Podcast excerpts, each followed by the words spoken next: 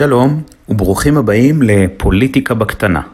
סיפורים ומחשבות על פוליטיקה בשפה פשוטה לכולם, ובמיוחד לילדים. כאן דוקטור איתי בארי, מבית ספר למדע המדינה באוניברסיטת חיפה, ומשפחת בארי.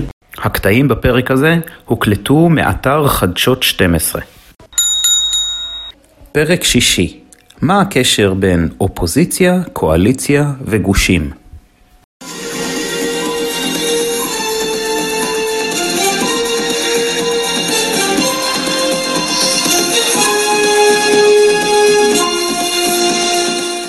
הסקר הלפני האחרון, לא נערכו הבחירות היום ולא בשבוע הבא למי היית מצביע.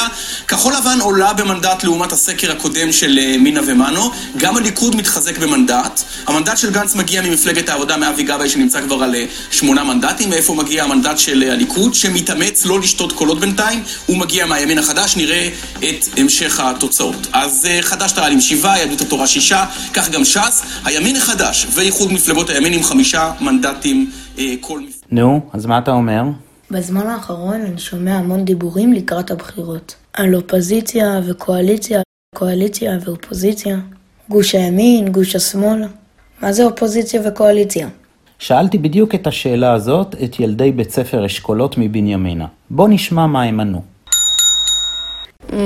אה, קואליציה זה איחוד אה, של אנשים שיש להם דעות דומות.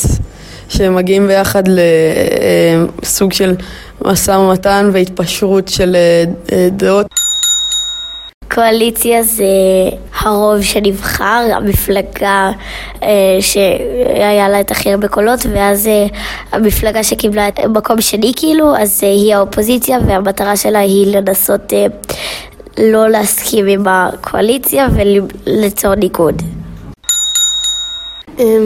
זה קבוצה שמרכיבה את, אה, את הממשלה, והמינימום שלה זה 61 אנשים והמקסימום זה 120. קואליציה זה הקבוצה שתומכת בראש הממשלה ואופוזיציה שהיא אמורה להיות יותר גדולה מהאופוזיציה. ואופוזיציה זה הקבוצה שמנוגדת לראש הממשלה וכאילו לא...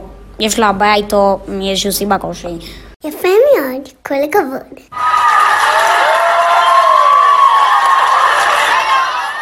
יפה, ילדים נבונים. בואו נעשה קצת סדר. נבין איך נערכות בחירות בישראל, איך סופרים את הקולות, ולמה אחרי הבחירות צריך להקים קואליציה.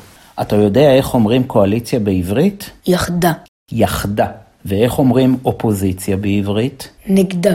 נגדה. יחדה ונגדה. בקואליציה חברות כל המפלגות שמרכיבות את הממשלה. בישראל הדמוקרטית יש משטר קואליציוני. כלומר, הריבון, השליט, היא הכנסת. הכנסת היא זו שמחוקקת חוקים. בכדי שהממשלה תצליח לחוקק, היא חייבת רוב בכנסת. בלי רוב בכנסת, הממשלה לא תוכל למשול. בשביל שלממשלה יהיה רוב בכנסת, היא מקימה קואליציה, קבוצה של מפלגות שיש ביניהם הסכם, וביחד יש להם רוב בכנסת. בגלל זה קוראים לזה יחדה, כי ביחד יש למפלגות הקואליציה רוב בכנסת. למה הממשלה חייבת להיות הרוב בכנסת? הממשלה חייבת רוב בכנסת בשביל למשול, לקדם את המדיניות שלה, להעביר חוקים שחשובים לה, ולהעביר תקציב וכספים שיממנו את מה שחשוב בעיניה. למשל, אם הממשלה רוצה לבנות בית חולים חדש, בלי תקציב וכסף, ובלי שהכנסת תאשר את התקציב, בית החולים לא ייבנה. אם הממשלה רוצה לאשר הסכם שלום עם מדינה אחרת, בלי רוב בכנסת לא ניתן יהיה לאשר את ההסכם. אם הממשלה רוצה לחוקק חוק שאוסר על עישון במקומות ציבוריים, בלי רוב בכנסת היא לא תצליח לחוקק את החוק הזה. מה הכוונה רוב בכנסת? בכנסת, שנמצאת בירושלים, חברים בדיוק 120 חברי כנסת. אפשר גם לומר שבכנסת ישנם 120 מושבים שמתחלקים בין המפלגות. אז תעזור לי עם החשבון. אם הממשלה צריכה רוב בכנסת בשביל למשול, כמה חברי כנסת צריכים להיות בקואליציה? כמה מושבים היא צריכה מתוך 120? אה, זה קל. צריכים לתמוך בה לפחות 61 חברי כנסת, שזה הרוב, יותר מחצי מהמושבים. נכון, 61 חברי כנסת יכולים להיות קואליציה, יחדה, אבל זו קואליציה צרה. כמובן שהממשלה תעדיף רוב גדול, קואליציה רחבה של 70-80 חברי כנסת. אה, קואליציה זה יותר הממשלה ומי שיותר בעד הממשלה, אופוזיציה זה יותר מהמילה oppose, אה, נגד באנגלית, אה, נגד הממשלה. קואליציה זה הצד בפוליטיקה ש, שברגע זה שולט, ואופוזיציה זה הצד, זה הצד הנוגד לו. אני חושב שקואליציה זה אנשים שחושבים ב- באותה צורה וחושבים לעשות את אותו הדבר, ואופוזיציה זה שיש שתי אנשים או שתי מפלגות חושבים דברים אחרים. יפה מאוד, כל הכבוד. איך מחליטים מי יהיה בקואליציה ומי יהיה באופוזיציה? כל חבר כנסת בוחר לבד צד? לא. החלוקה לקואליציה ואופוזיציה מושפעת מתוצאות הבחירות לכנסת ומההסכמים בין המפלגות אחרי הבחירות. הבחירות לכנסת בישראל הן בשיטה יחסית. בחירות יחסיות. כל מפלגה מקבלת מושבים בכנסת באופן יחסי לגודל שלה. ככל שהמפלגה מקבלת יותר קולות בקלפיות, כך היא תקבל יותר מושבים בכנסת. אפשר גם לקרוא לזה מנדטים.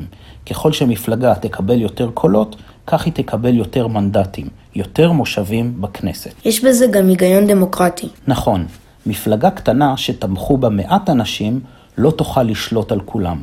רק מפלגה גדולה שתמכו בה הרבה אנשים ושהצליחה להגיע ביחד עם מפלגות אחרות לרוב של לפחות חצי מחברי הכנסת, תקבל את הזכות להרכיב ממשלה ולשלוט. השיטה הזאת מבטיחה את שלטון הרוב ומונעת את שלטון המיעוט.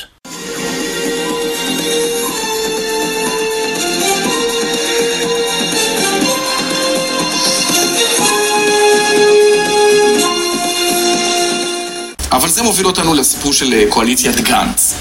ניסינו להרכיב כאן קואליציה כזאת על סמך הסקרים האחרונים. בזבזנו את רוב השישי שלנו על כן, האירוע. בוא נגיד את האמת, כנראה אה, במקרה של גנץ יהיה רוטציה עם הליכוד, אבל בדוחק, נכון זה הסיפור?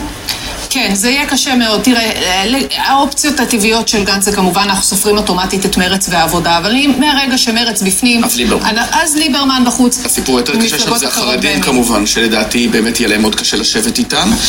אגב, זה לא מספיק להביא גם לא את ליברמן וגם לא את כחלון, הוא צריך עדיין את החרדים. נכון. גנץ בבעיה הרבה יותר קשה מנתניהו. נכון? ואיך מחלקים את המנדטים? בואו נדבר על הבחירות במספרים.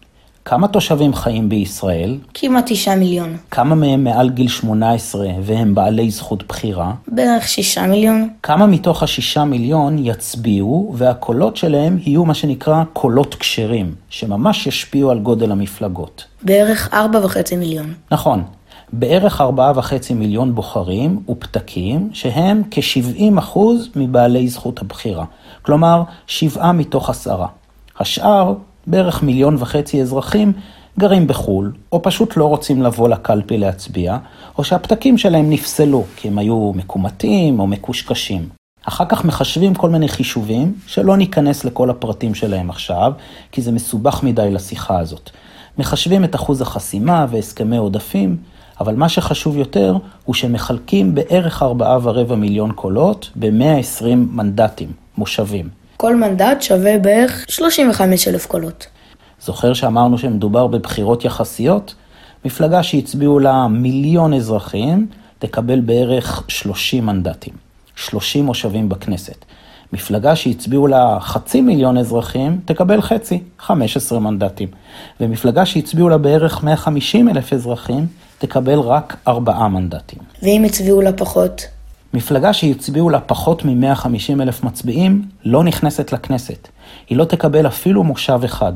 מפלגה שהצביעו לה פחות משלושה ורבע אחוזים מהקולות, שזה מה שנקרא אחוז החסימה, לא תיכנס לכנסת. ומה יעשו עם כל הקולות של מי שיצביע לה? בשפה פשוטה, הם ייזרקו לפח. כלומר, אלו קולות של מצביעים שלא יקבלו ייצוג בכנסת. מה, אז הם סתם בזבזו את הקולות שלהם? אתה רואה? גם דמוקרטיה היא לא שיטה מושלמת. אולי בבחירות הבאות הם יצטרפו למפלגה אחרת, גדולה יותר, או שינסו שוב. וואלה, קשוח העסק הזה. ואז, אחרי הבחירות, איך מרכיבים קואליציה?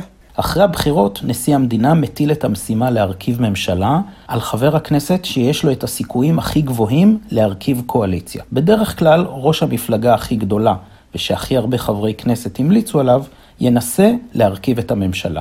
ינסה ליצור קואליציה. בבחירות 2019 זה יהיה ככל הנראה בנימין נתניהו או בני גנץ.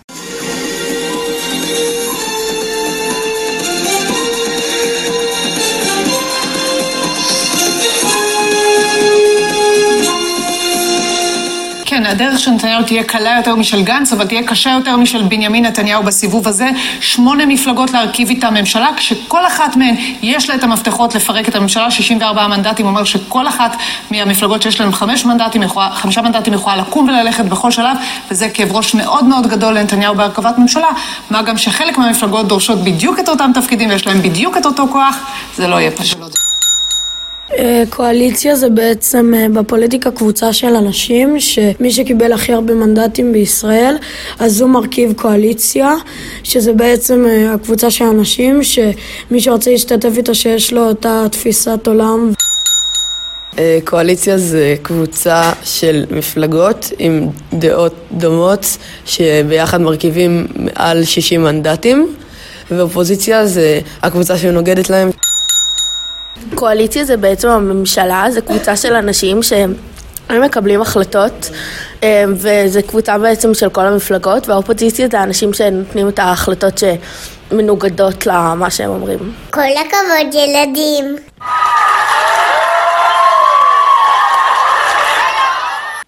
מי שנשיא המדינה ייתן לו את ההזדמנות להרכיב ממשלה וקואליציה, יחליט קודם כל על קווי היסוד של הממשלה. זו בעצם המדיניות שמפלגת השלטון תנסה לקדם ולממש. למשל, בקווי היסוד אפשר להצהיר שהממשלה תקדם גיוס לצה"ל של כולם, או שהממשלה תגביר את ההתיישבות ביהודה ושומרון ובהתנחלויות, או שהממשלה תילחם בשחיתות. ואז מפלגת השלטון תעשה משא ומתן עם המפלגות האחרות שרוצות להצטרף אליה לקואליציה. היא תנסה להגיע להסכמה ולחתום איתם על הסכמים, הסכמים קואליציוניים. מה כתוב בהסכמים קואליציוניים? בהסכמים האלה, המפלגות שמצטרפות לקואליציה דורשות שני דברים, מדיניות ותפקידים. הם ידרשו לקדם מדיניות וחוקים שחשובים להם. למשל, הם יכולים לדרוש חוק שמחייב רוכבי אופניים לחבוש קסדה. שתיים, הם ידרשו תפקידים, למשל למנות חברי מפלגה או את יושב ראש המפלגה שלהם לשר החינוך. ואז? אם הם יצליחו להרכיב קואליציה של לפחות 61 מנדטים, הם יהפכו להיות הקואליציה. הם יהיו ממשלת ישראל. וראש המפלגה הגדולה ביותר יהיה ראש הממשלה. ושאר המפלגות? שאר המפלגות יישארו בכנסת, אבל ייאלצו לשבת באופוזיציה, בנגדה, מחוץ לממשלה, לפחות עד הבחירות הבאות. הם ינסו להפיל את הממשלה ולהרכיב את הקואליציה הבאה. טוב, די מורכב, אבל הבנתי. מפלגות, בחירות, קולות, משא ומתן, הסכמים, ובסוף קואליציה וראש ממשלה. חבל שלא נותנים לילדים בני 12 להצביע.